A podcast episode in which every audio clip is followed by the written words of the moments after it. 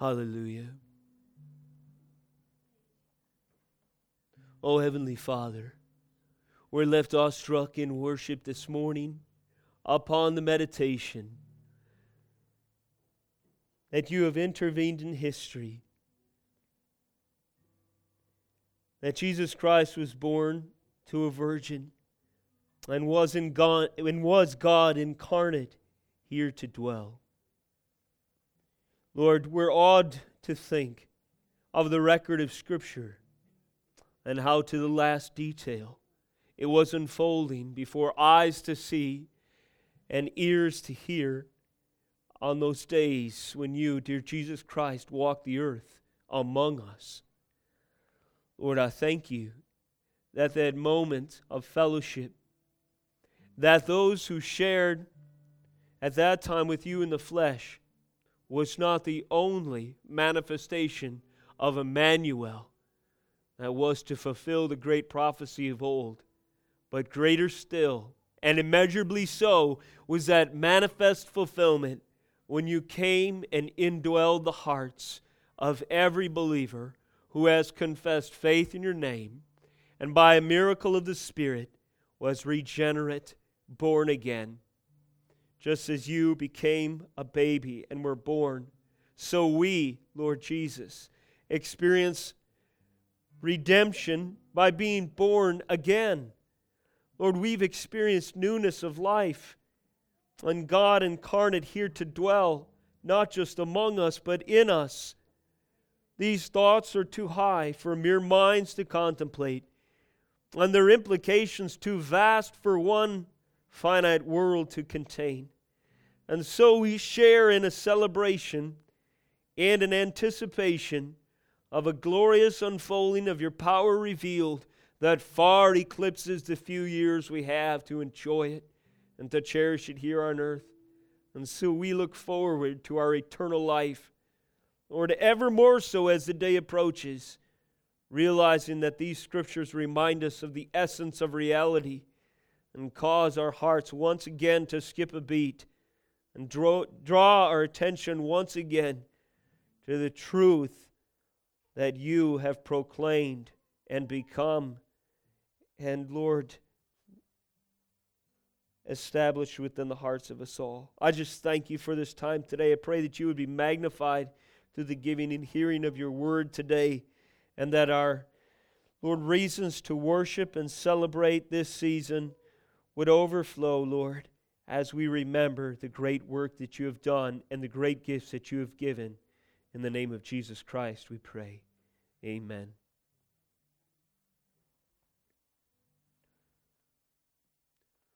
What a gift it is.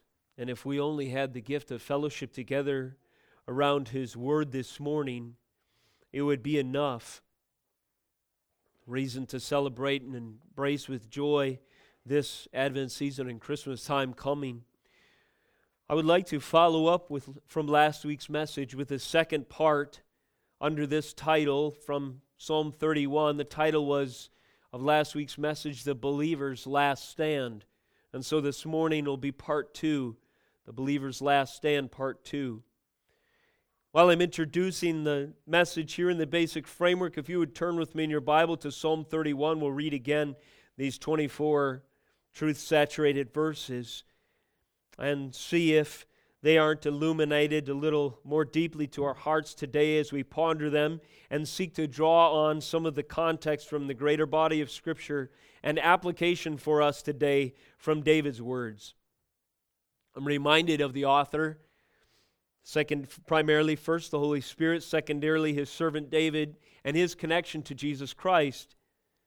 In previous Christmases, we've introduced sermons from Matthew's first chapter where Matthew himself introduces his gospel and Jesus, the central figure of the gospel, by, the, by way of the Old Testament, the son of Abraham, the son of David. And there's these glorious and almost beyond comprehension moments of truth that are evident in Scripture that illustrate, illuminate the connection between David and Jesus Christ that leaves us staggered at the implications. David is the father, as it were, of Jesus, inasmuch as he is called his son. He's in the generational lineage, our Lord Jesus, that is, of David, but he's also David's Lord. And sometimes, as David's, David writes, we've taken note and mentioned before that he writes as a fly on the wall of history.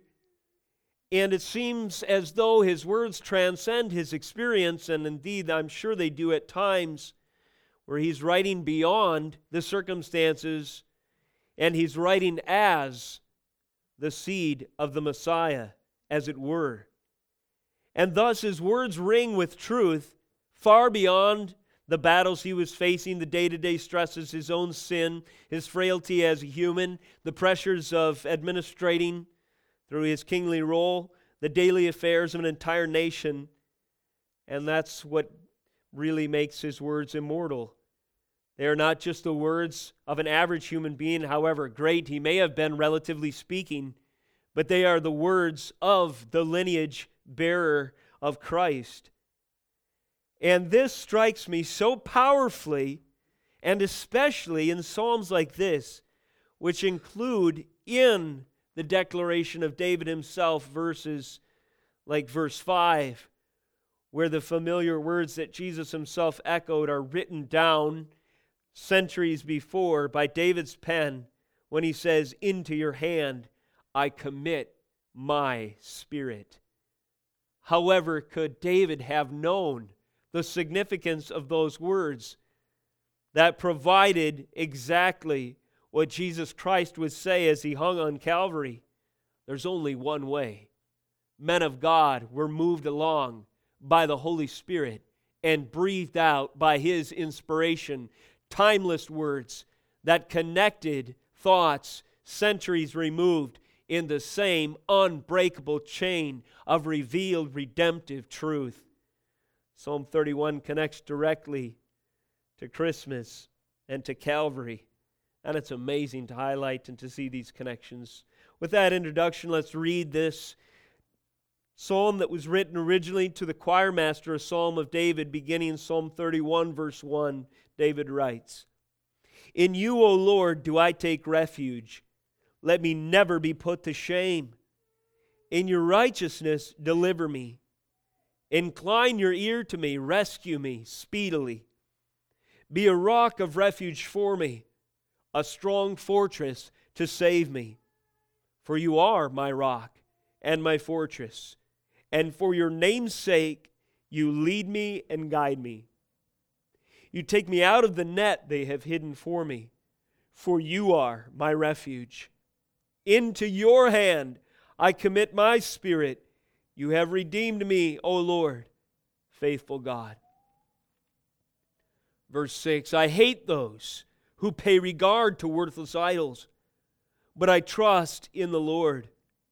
I will rejoice and be glad in your steadfast love, because you have seen my affliction you have known the distresses, the distress of my soul. And you have not delivered me into the hands of my enemy. You have set my feet in a broad place. Be gracious to me, O Lord, for I am in distress. My eye is wasted from grief, my soul and my body also, for my life is spent with sorrow, and my years with sighing. My strength fails because of my iniquity and my bones waste away. Because of all my adversaries, I have become a reproach, especially to my neighbors, and an object of dread to my acquaintances. Those who see me in the street flee from me. I have been forgotten like one who is dead. I have become like a broken vessel, for I hear the whispering of many, terror on every side, as they scheme together against me as they plot to take my life. Verse 14. But I trust in you, O Lord. I say, You are my God. My times are in your hand. Rescue me from the hand of my enemies and from my persecutors. Make your face shine on your servant. Save me in your steadfast love. O Lord, let me not be put to shame, for I call upon you. Let the wicked be put to shame. let them go silently to Sheol. Let the lying lips be mute, which speak insolently against the righteous in pride and contempt. Oh, how abundant is your goodness, which you have stored up for those who fear you, and work for those who take refuge in you, in the sight of the children of mankind. In the cover of your presence, you hide them. From the plots of men, you store them in your shelter, from the strife of tongues. Verse 21 Blessed be the Lord, for he has wondrously shown his steadfast love to me. When I was in a besieged city, I said, In my alarm, I'm cut off from your sight. But you heard the voice of my pleas for mercy when I cried to you for help. Love the Lord, all you, his saints. The Lord preserves the faithful, but abundantly repays the one who acts in pride. Be strong, let your heart take courage, all you who wait for the Lord. The believer's last stand. The believer's only stand. The beauty and imagery and intimacy of this psalm, as we mentioned last week, rests on the words that David wrote, inspired by the Holy Spirit and it strikes me how David so often identifies and identifies with covenant themes central to the history and central to Scripture. There's three points at least where it seems to me are allusions to the Exodus, but there's many more points that seem to be allusions to the future.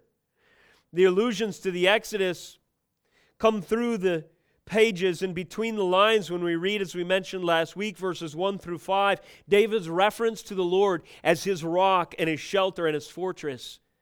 We recall Deuteronomy chapter 32, where Moses himself wrote a song, and his last words were sung to the children of Israel, and he referred to God, Almighty God, the covenant keeper, Israel's hope, foundation, and security, in a proper noun as the rock.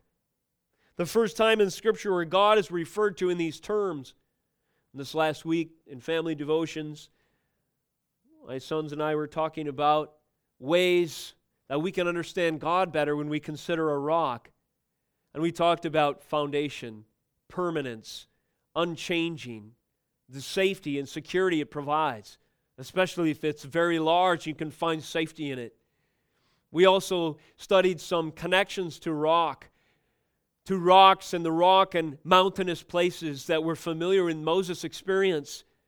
Moses begged the Lord to show him proof that his word and covenant would be fulfilled because he knew very intimately and closely that he dwelt among a wicked people, especially as he experienced the gross apostasy, having returned from that visible expression of God's power and authority and righteousness on Sinai, having the verified copies of God's almighty words in his very hands, carved by the fingertip of the Lord of glory. And here he arrives at the base of the mountain to a bunch of idol worshippers who had grown impatient and unfaithful in such a short amount of time, melted down gold, worshiped a calf, copied their pagan neighbors, and he found them carousing and worshiping idols.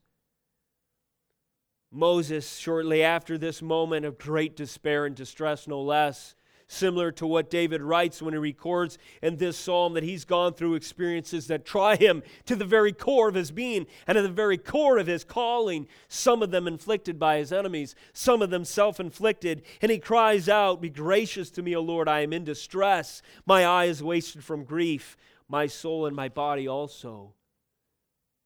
Moses knew enough to know that he needed a revelation from Almighty God to have his faith and confidence reassured that the Almighty God had prepared for this event, and it did not surprise him to see his children so wayward in their affections as to erect a golden calf just moments before that they, they would receive divine, specific revelation by the finger of Almighty God.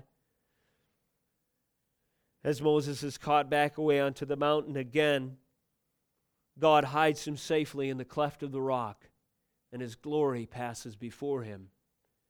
And a window, as we've mentioned, into the ineffable is opened just a crack, so a mere man might see the almighty power of God.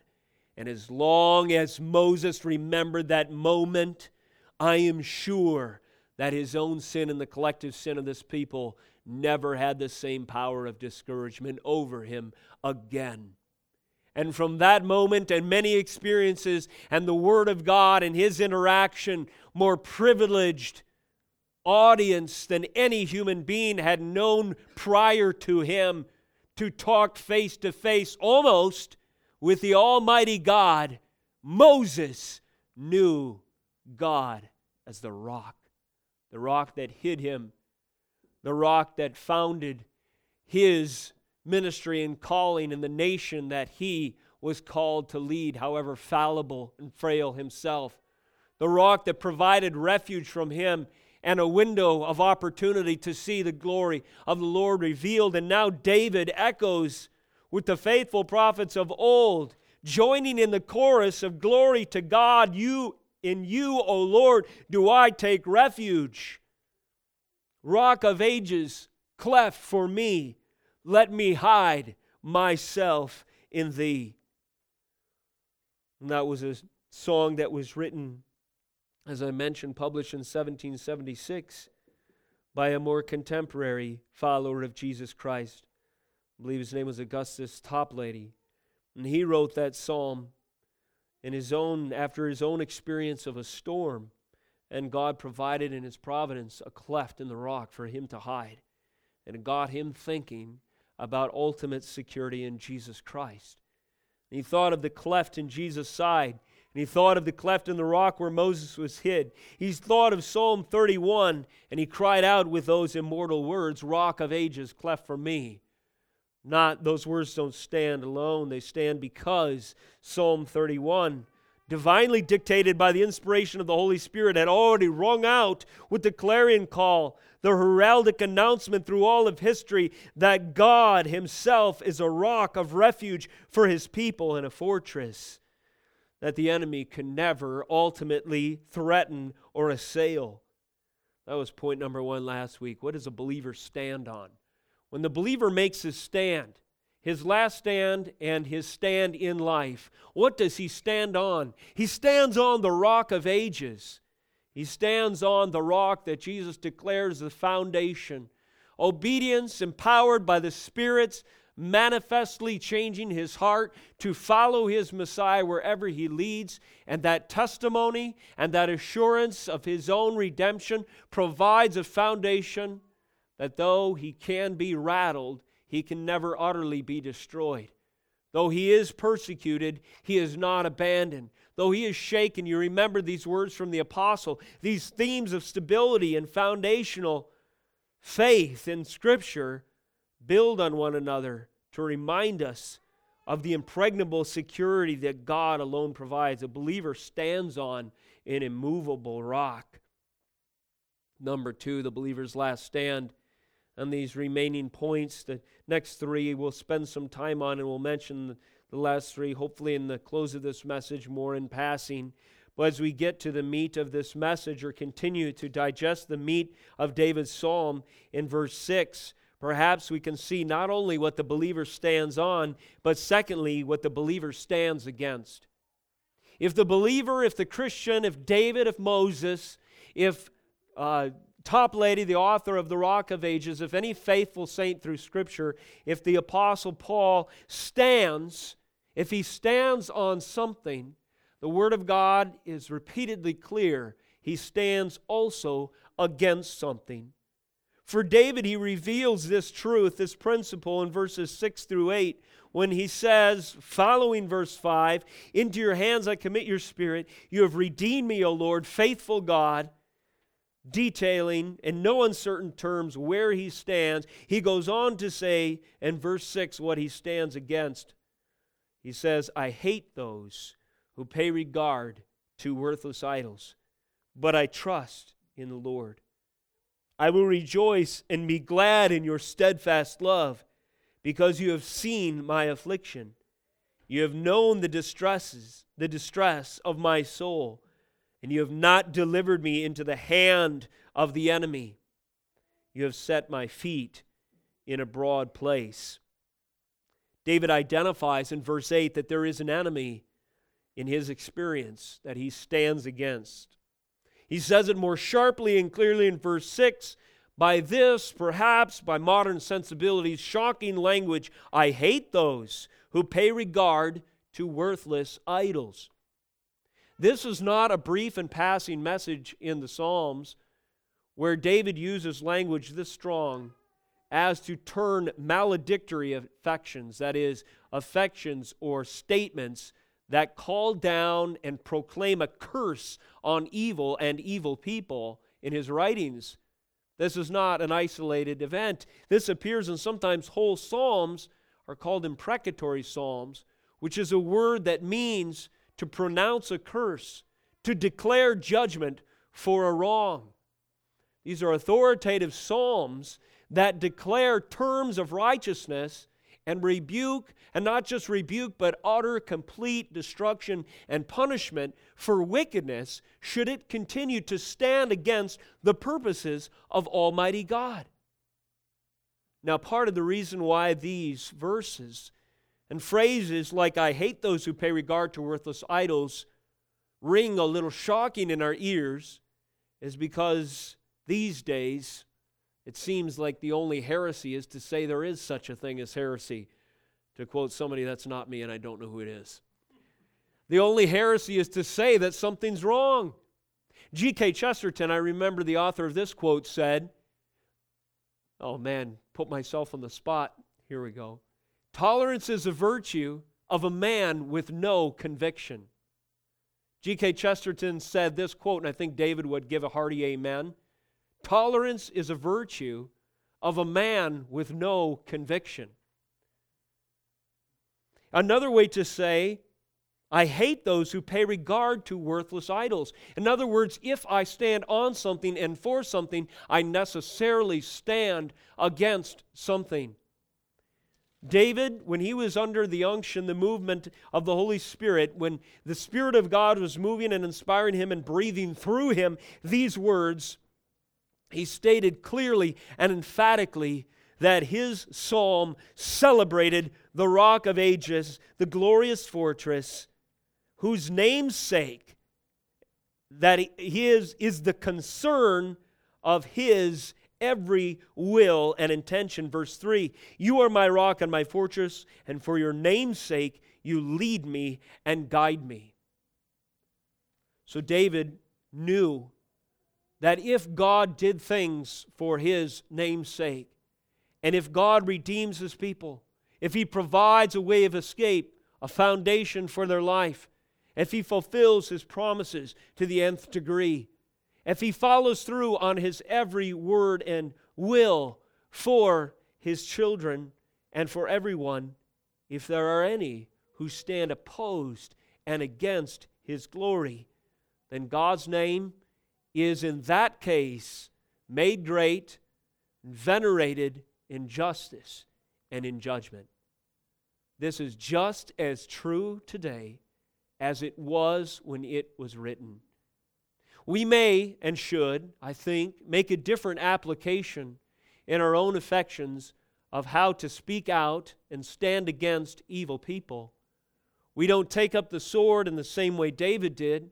The New Testament gives us instructions of new covenant application of the war that we are, nevertheless, to wage. But I'll tell you, there's more in common that the believer has today with the words of David than our modern world would like us to believe. The essence of opposition is exactly the same today, I would submit to you, as it was in David's time. Only the weapons of our warfare have changed.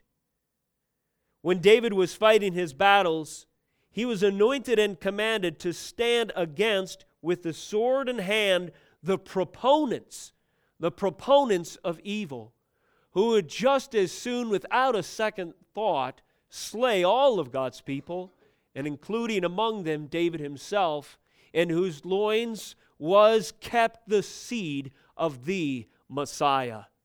Thank God the God of all history and providence, that David bore his sword and did it well. Without David's faithfulness to fight the enemies of God's ultimate kingdom purposes and his obedience to do so, even in waging war against Israel's enemies, we would have no Messiah today. Thank God that David bore the sword against those who paid no regard to God, but only regard to worthless idols. David fought against the proponents, but the proponents make propositions. And this is where we pick up the sword and fight. What is our sword? We're reminded that the sword of the Spirit is the Word of God, and it's part of the armaments with, with which every believer is equipped. But we are called to deftly wield it against powers that assail the kingdom of God today. But instead of the proponents, the essence of the war, while being the same, takes application against the proposition. We are to fight against ideas.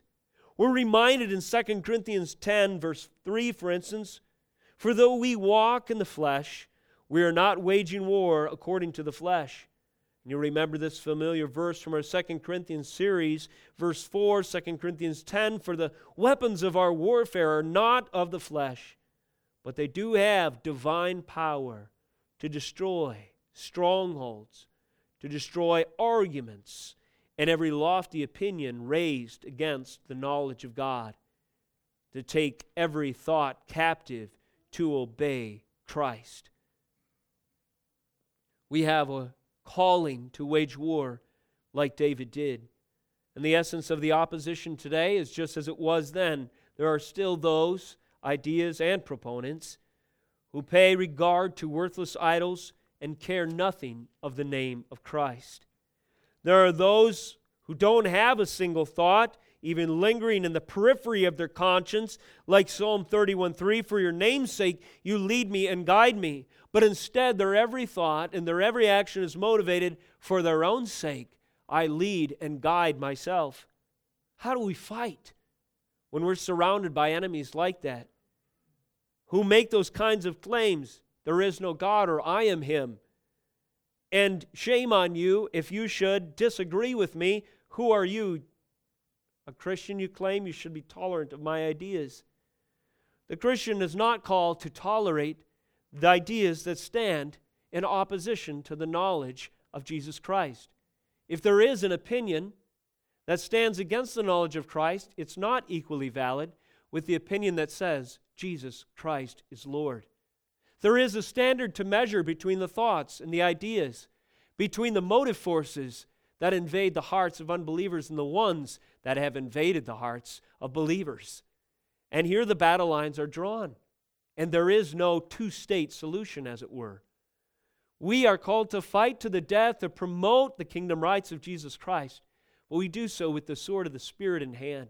But we do so uncompromising and unbending in our will to declare that He is the only way, the only truth, and the only life.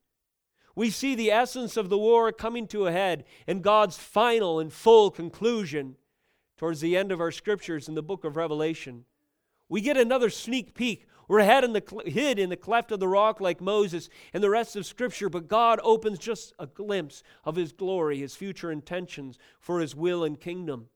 And there we see the final forces as represented by the categorical destruction of the whore, the prostitute of Babylon, who has been fueled by ideas of rebellion against the Almighty, like every king and every person who has independently, in original sin applied, said, There is no God, or I can ignore him. I can go my own way and do my own thing. And on that final day, when the forces finally clash, you talk about writing an imprecatory psalm.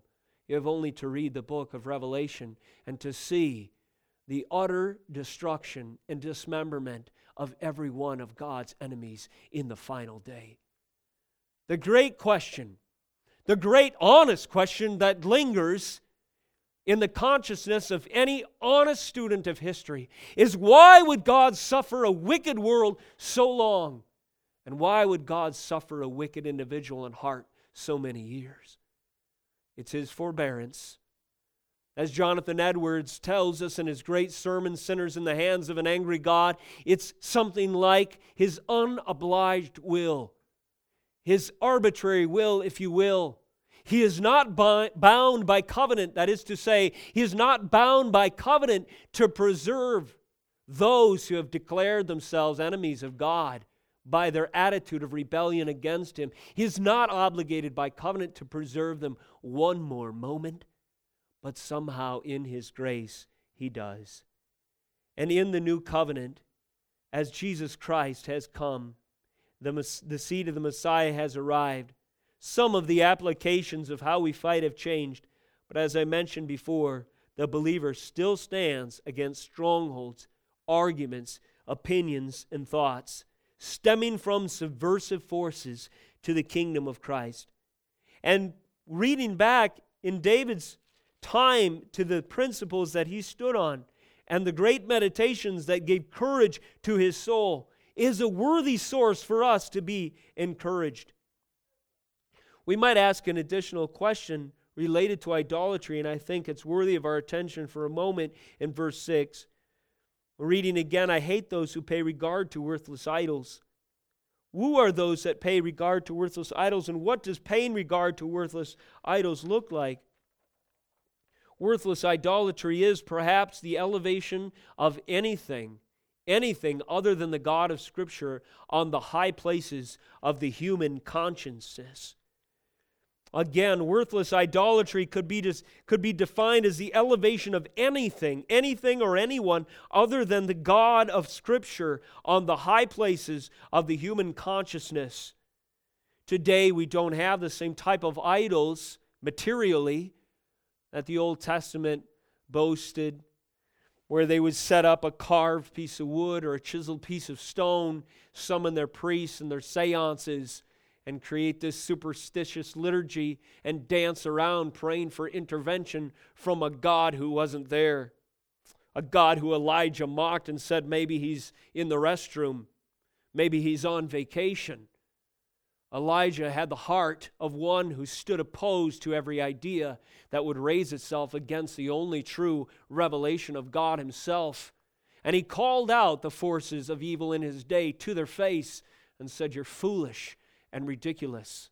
And then he called upon the God of the universe to answer his humble prayer, to show mercy upon himself and the people, to intervene on behalf of the few thousand faithful that remained among, who knows, millions who had denied, categorically denied the God who had led them through the Red Sea, parted those waters under the servant Moses, guided them through the wilderness, ushered them into the promised land, fulfilled his covenant in spite of their sin and frailty.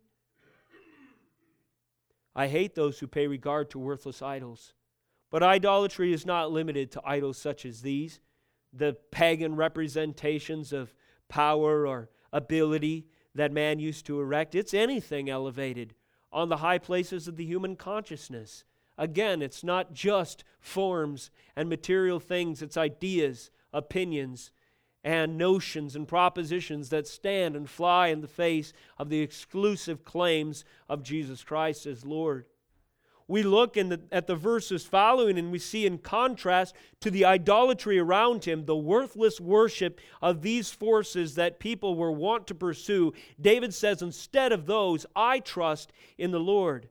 Instead of paying regard, that is, venerating or misapplying glory or worshiping or declaring as valuable or worthy of pursuit any of these other forces or objects, instead of directing my attention to other things, I trust in the Lord. He also says, I will rejoice and be glad in your steadfast love. David declares there is no other source of faithful affection no other source of faithful affection that is superior to a faithful God who sent his faithful Son, who intervened on our behalf, who became propitiation for our sin and saved us. In other words, what is worthless idolatry?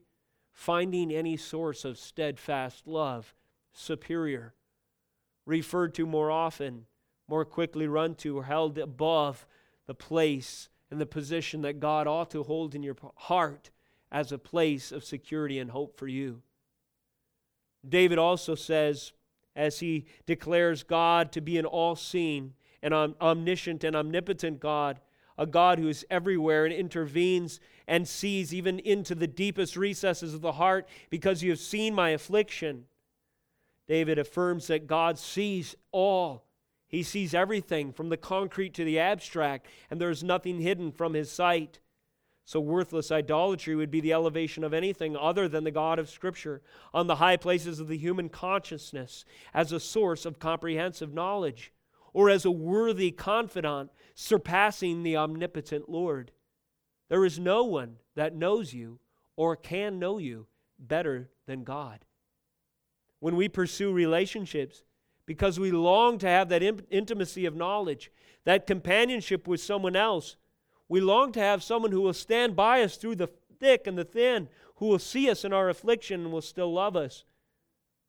And these kinds of pursuits, if they don't flow out of a superior relationship with the Lord who sees everything and loves us just the same on the price paid by his Son, then any pursuit of knowledge, knowing, and confidant, of confiding in someone or something outside is worthless idolatry. David goes on, he says that God, as contrasted to the worthless idols, has known the distress of his soul. Our deepest felt source of empathy is found in the Lord, just as our deepest felt source of communion and also affection. And it goes on and on. David says one thing after another, attributes and aspects of his relationship with God that he has tied to the rock and he has differentiated for what people substitute idols for. And verse 8, and you have not delivered me into the hand of the enemy. He, David says his God is superior because he actually keeps him safe. And his God is the most trusted source of adversary tested loyalty.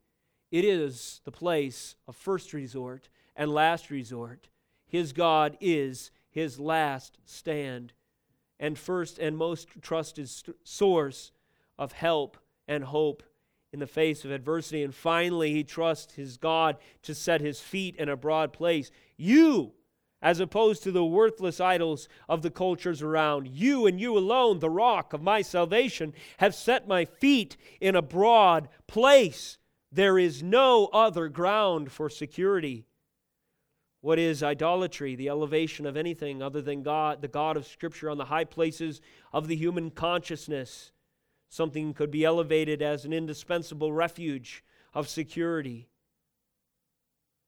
That place where we run and feel the safest, rivaling the security of the rock of our salvation, there is no rival. Anything that is run to or trusted in as a rival for the security that the rock, our Almighty God, provides is a worthless idol to which we should pay no regard. These are the ideas, these are the forces that the believer stands against when he makes his stand. He understands that because he stands for the Lord and on the rock of his salvation, that he must necessarily stand against every misallocation of glory. Anything that would steal from the glory of God. The true believer in the spirit of Psalm 31 prays prayers like this Lord, make me jealous for your name's sake, like you are jealous for your name's sake. Make me so protective of you and your beauty, your majesty, and your glory, your renown, that when people speak ill of you, it immediately snaps something inside, it trips a trigger, and it causes me to act in a spirit led way in opposition. Taking up that sword of the Spirit and answering the voice of the enemy through the rebellious person with the infallible words of God. Those words, there's plenty to choose from. Make them your source of meditation. Be ready to give an answer to these voices that have too much confidence these days.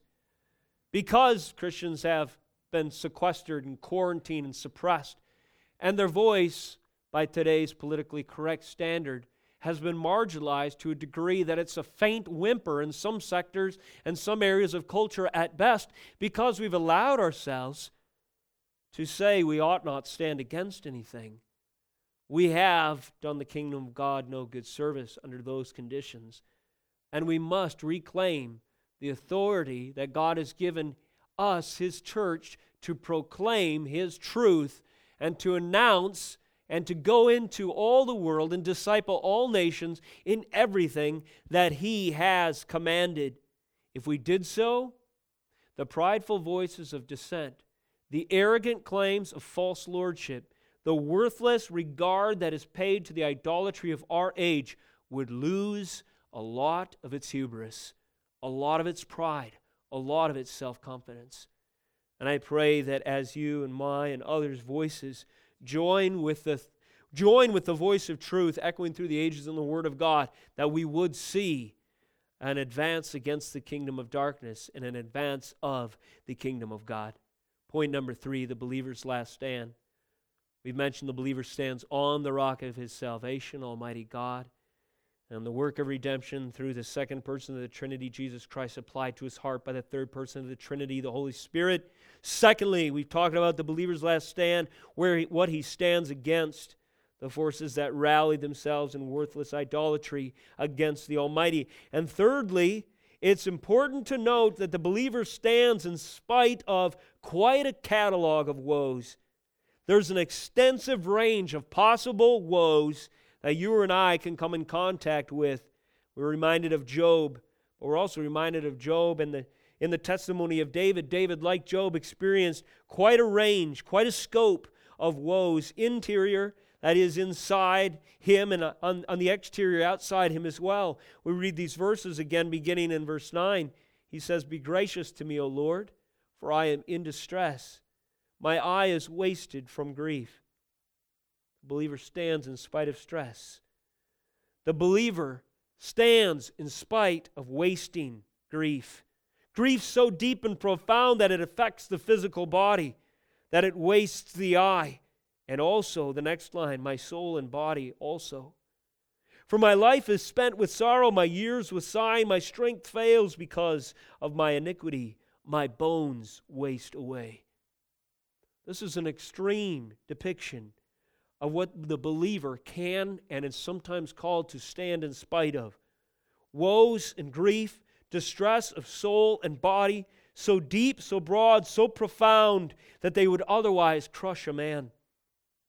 But as we're reminded again in 2 Corinthians, under these conditions, it uniquely enables the surpassing glory of the life preserving power of Jesus Christ to be seen by those who know full well that under similar conditions they would absolutely abandon their faith. They would absolutely cower in fear and despair and absolutely lose all remaining thread and shred of sanity not only did David experience these conditions on the inside at times, and it seems that he is explaining circumstances perhaps when his sons abandoned him, his authority and his parental leadership as well, and staged coups against him. David had animosity in his own household. It's easy to bear the sword, easier, I should say, to bear the sword against pagan enemies abroad. But what if you have to pick up the sword against your own son? against your own son? What if generals in your army that remain faithful to you in so doing must kill, must destroy, must rout enemies of your own son's design? These are the kind of distresses that cause the eye to be wasted with grief. This is the kind of extent of sorrow that reaches deep within the soul, deep within the soul, and into the body also. This is the kind of sorrow and sign that tries men's souls to the very brink of utter despair. And these are the kind of conditions that when we endure under them must mean, must mean that there's a superior force that holds us together. A power that's mysteriously answering our prayers, knitting us together in the wee hours of the night where we can't sleep because the anguish is so heavy that kind of power that comes through in our weakness and actually, instead of destroying us, makes those things that would utterly rout us and dismember us from the hope of our salvation actually make us stronger. These are the times in the darkest hours of the soul's sign when the strongest moments and intervention of God's grace as our rock is evident to the frail, suffering human being. If this wasn't enough, in verses 11 through 13, David goes on to describe the nature of the enemies, those outside of him that oppose him on every side.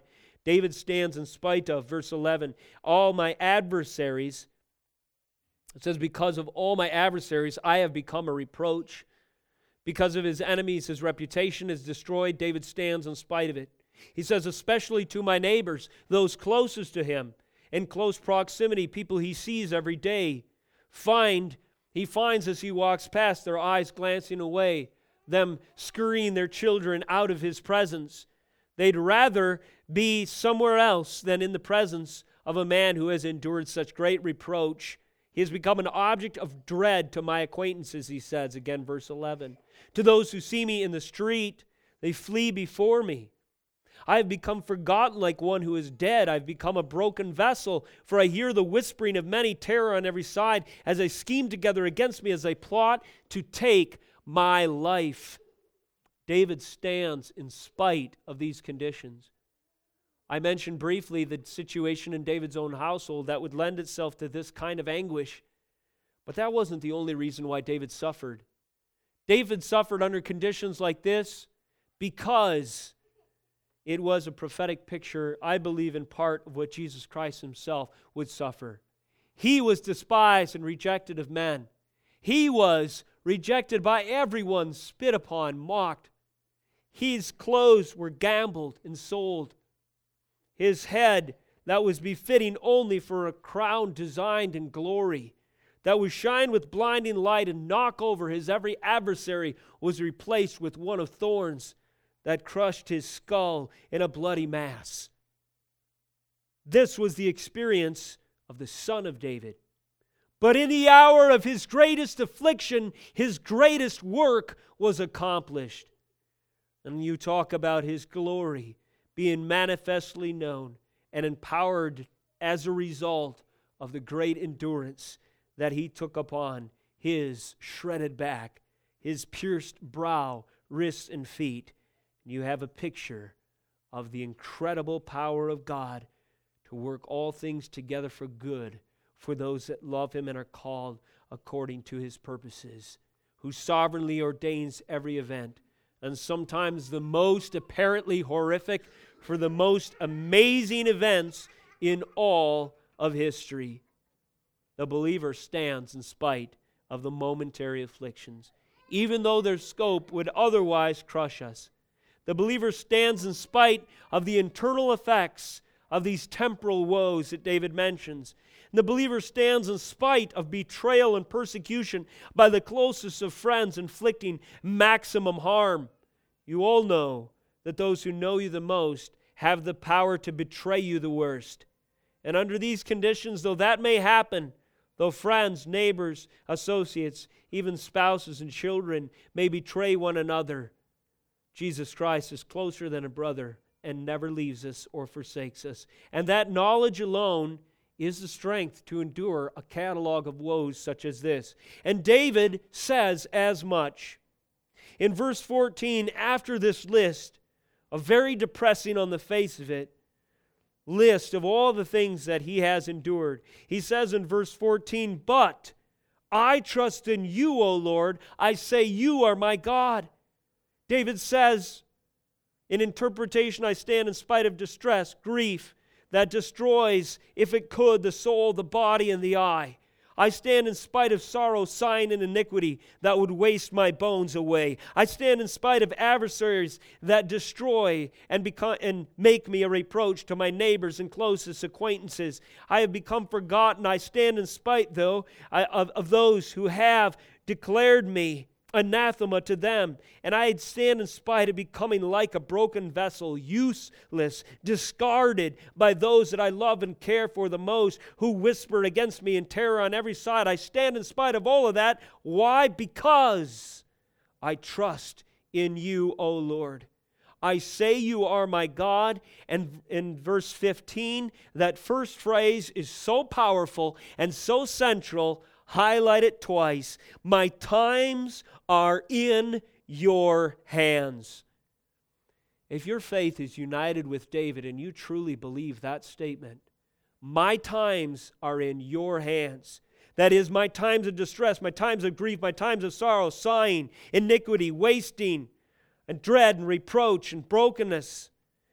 If those times are in God's hands, you will stand in spite of them. If you believe, that is, that those times of the great extreme woes that the soul and body experience this side of glory are in God's hands, you will stand like David did.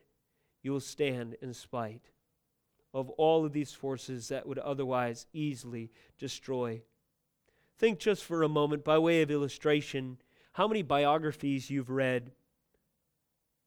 Have you ever taken the time to read a biography, a book about a person who led a really nondescript life, who really never encountered any challenges? There was no crisis, things were easy, and it was just relatively uneventful.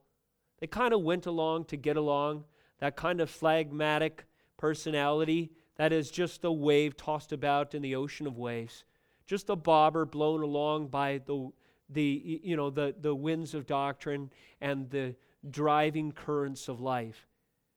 Are biographies written about those kind of people? No. We don't read or treasure or venerate stories of saints and those exemplary people who have stood strong in their faith, who are just gullible, easily corrupted, and lived life to get along. We find, and rightly so, heroes among those who stand out among the ordinary because they have extraordinary forces at work, it seems, within their soul, who, under pressed conditions, exhibited a kind of resolve that we would like to have. Now, you can see this in the wrong light or you can see it in the correct one. It's the same Spirit that raised Jesus Christ from the dead that writes any biography worth reading. And you can write a story like that, that is God's pen through you, if you have a faith that your times are in His hands. Not for your own glory, but for His. May it be said of each one of us, to at least a couple, those who are called to influence, our families for sure, and our church family also, that we stood in times that were difficult. When the maelstroms of life left our structure unmarred, relatively speaking, a shutter may have blown off or a door cracked open, but basically the foundation, because we had a foundation, our house remained, though the winds blew against it and the floods rose around it. That is a picture of a testimony that Jesus Christ declared his disciples would exhibit, and they did exactly that. We read their stories and we're encouraged. We go to Hebrews 11 for good reasons. And we pray that God would give us that kind of heart and that kind of endurance, that we would stand in spite of the hurricane force gales of life. The believer also stands instead of something stands on Christ. He stands against forces that stand against God's glory. He stands in spite of a catalog of woes, internal and external, and the believer stands in sp- instead of the wicked. And here we'll speed up in our coverage as we read David's second half, verse 14. But I trust in you, O Lord. I say you are my God. My times are in your hand. He says in 15, then following, rescue me from the hand of my enemies and from my persecutors. David has enemies and persecutors that he wishes to stand instead of for God's glory, not his own. Verse 16 Make your face shine on your servant, save me in your steadfast love. Shine your glory upon me, that your steadfast love might preserve me instead, instead of the forces that it would otherwise usurp your throne. Verse 17 O Lord, let me not be put to shame, for I call upon you. Instead, he says in the second half of that, verse 17, let the wicked be put to shame. Let them go silently to Sheol. Verse 16. Let the lying lips be mute, which speak insolently against the righteous in pride and contempt. There's one more phrase I'll borrow for this point, verse 20 at the end. He says, From the strife of tongues. That is, a, he protects his people, God protects his own from the strife of tongues. David seeks to stand in spite of forces that constitute lying lips, speak insolently, are full of pride and contempt. They are a blight on righteousness. They are perverse in nature. They stir up the strife of tongues. They persecute God's people. They're the enemies of God's glory. And as we mentioned before, the believer stands against things. The reason we stand against things is ultimately we want to see God's word and glory triumph. I'm reminded of a video that we watched on a Wednesday night, which was a long standing debate where two men opposed and clashed on worldview grounds, and neither was willing, seemingly, to give an inch. The two men I'm referring to are Christopher Hitchens, a now uh, deceased satirical writer. Uh, he was pretty prolific author, wrote for uh, humanistic publications such as Slate Magazine, Vogue Magazine, and others like that. And in those intellectual, rebellious circles of humanism, he was well known. A man who wrote uh, very readable prose and very engaging. He was good in his craft as far as mere rhetoric is concerned. Guy had strong opinions and he could defend them well according to man's wisdom. He came head to head in this debate with another man who was equipped and held as his standard and only standard the Word of God, and as far as he could possibly wield it, and that was Douglas Wilson. These two men debated for years. Their debate ended up becoming a book called Is Christianity Good for the World? I believe is the title. Christopher Hitchens described himself not so much of an atheist as an anti theist. He was self consciously rebellious against the idea of Christianity, of any transcendent being who would intervene in history in a personal way through, in his words, apply vicarious redemption and thus absolve man from responsibility. He despised and hated that idea. On the face of it, this, the, the clash was seemed reasonable enough on a personal level, but you could see immediately when these two men spoke that there was no middle ground. There was no compromise, there could be conversion. As far as I know, there was no conversion. A couple years after that documentary was published, Christopher Hitchens succumbed to cancer. Unless that man, re- man repented, he went where David asked that every wicked, rebellious man go, that he would be put to shame, and that he would go silently to Sheol. That man not only didn't understand and kept a safe distance uncomfortably from the Word of God, he sought to, to raise up another word in its stead. He spoke insolently against the righteous in pride and contempt. And David prayed that forces like that, that those lying lips would become mute, that they would be bound and gagged and led to hell. Why? Because he wanted God's word to stand he wanted everything else that sought to stand in its place to be rightly and justly removed from that position of prominence in the minds and the thinking and the culture of his day. You know, it's, it's a, it troubles me to say it, and it's with some fear of God that I mention this example. And God only knows and reaches into the recesses of the heart and can save man at the last hour. But I declare to you again, that if Hitchens did not repent, cancer was the tool that God used to silence that insolent voice. That is a fearful and a heavy thought. Remember this as you consider that. Every one of us had that same voice of insolent rebellion before we came to the cross of Jesus Christ. And it was only His grace and mercy that changed our tune. And none of us deserved it. And every one of us instead would have rightly justly been bound and gagged and led to hell because we stood, even in our passivity, relative indifference, equally against the glory and holiness of Almighty God. As a prominent anti theist, atheist, satirical writer, he might have accomplished more damage on the face of it, but he was no less a blight on God's glory. He was no more a blight on God's glory than anyone who refuses to acknowledge the glory of God indeed is. The believer stands instead of voices like this.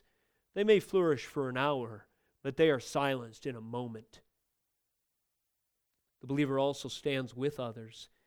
You, O saint, are not alone. David assures us this and even drew great encouragement from that reality in verses 19 and 20. Oh, how abundant is your goodness, which you have stored up for those who fear you, and worked for those who take refuge in you, in the sight of the children of mankind.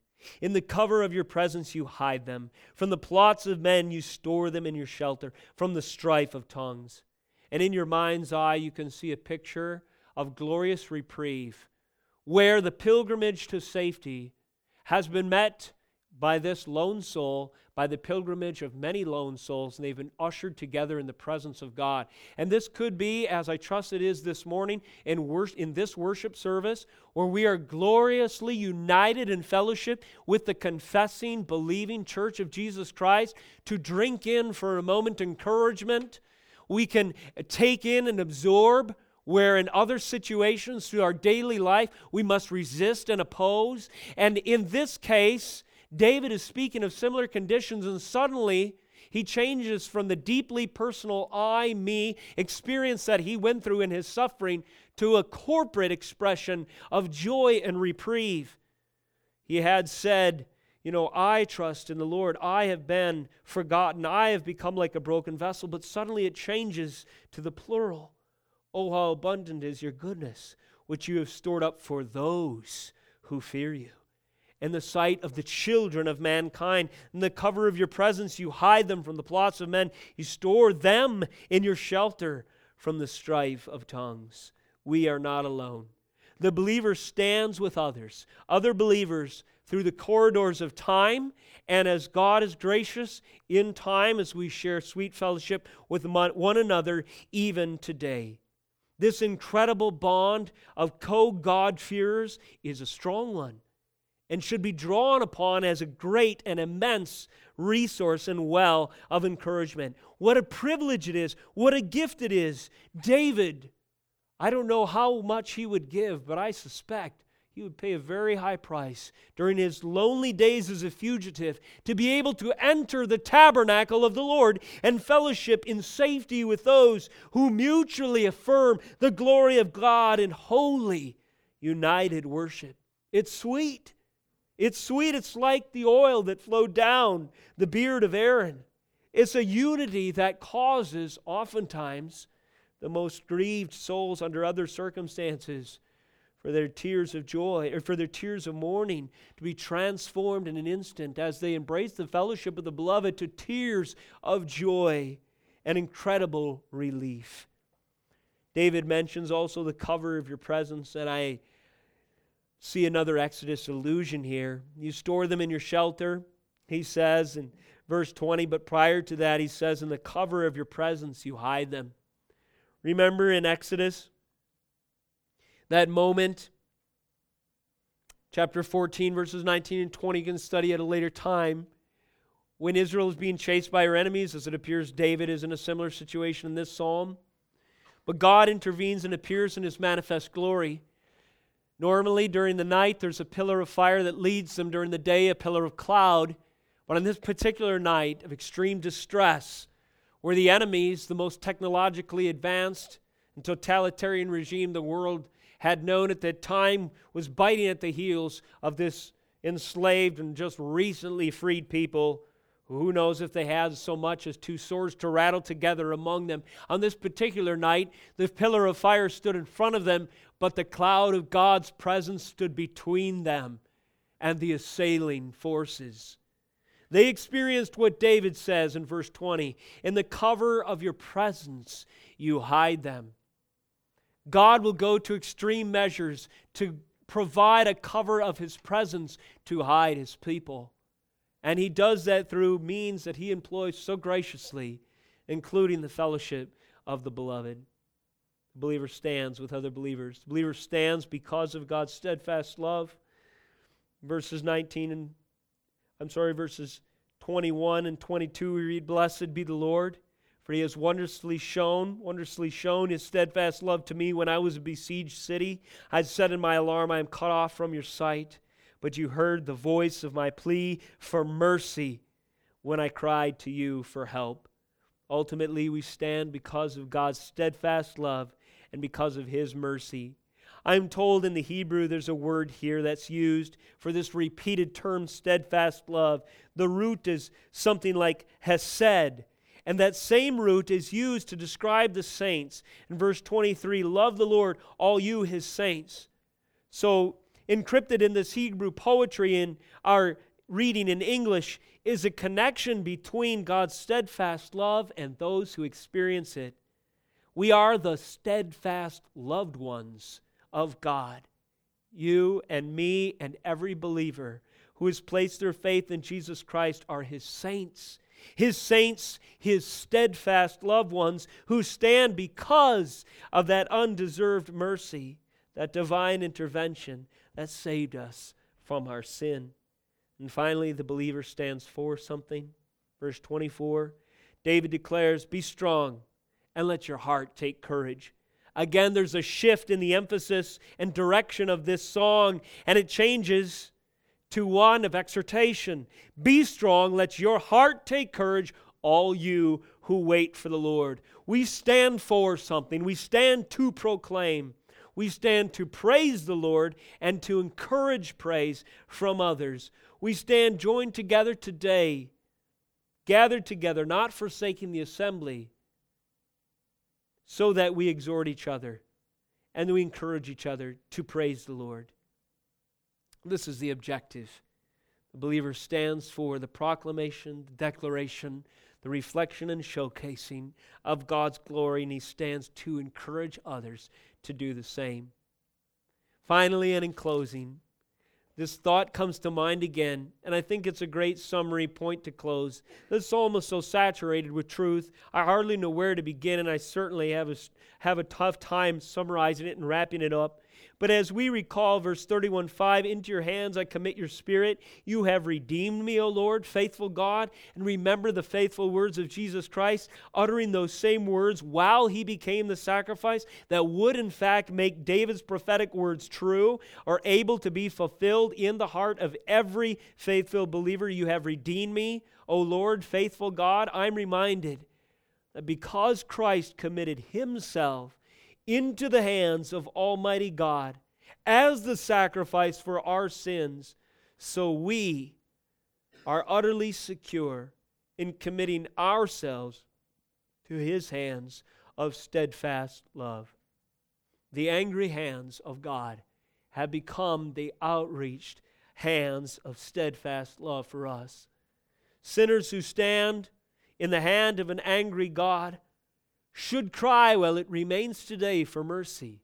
But once they do and receive the glorious salvation of their soul in Jesus Christ, those hands of judgment become the, outre- the outstretched hands of compassion and safety, the hands of God that wrap His steadfast love as a security and bulwark and fortress and rock, a refuge that can never be penetrated by the enemy again because Christ committed himself to the almighty the hands of almighty God as a sacrifice for our sins. And those hands wrought the judgment on his back that our sin deserved and crushed his body with the weight of our own punishment. Because of that moment we are utterly secure in committing ourselves to his hands of steadfast love. And we can say with David with confidence in you o Lord do I take refuge let me never be put to shame. In your righteousness, deliver me. Let's close in prayer. Oh, Heavenly Father, may we be overwhelmed with a flood of glorious realization of the power of Jesus Christ and His work for us and through us to others this holiday season. I pray for a displacement that would take uh, place inside of us, Lord. Uh, we would be so, uh, that we would hunger and thirst for righteousness so much that we would absorb in our times of meditation and reading of your word and conversing with the faithful so much reason to overflow in worship that other things that easily discourage, distract, distress us, and distract us would be pushed aside, displaced by glorious meditation of which you alone can do and which you alone have done. Lord, I thank you that the words of Scripture ring true and profound from ages previously, Lord, ages prior to the advent of Christ, and for all ages they will ring. While the grass withers and flowers fade, and every dissenting voice is silenced, the word of the Lord indeed stands forever. May we be, Lord Jesus, united with that inertia, the thrust of redemptive history. May we be, Lord Jesus, carriers of your word, lovers of your word, declarers of your word, to wherever you call us this holiday season. In Jesus' name we pray. Amen.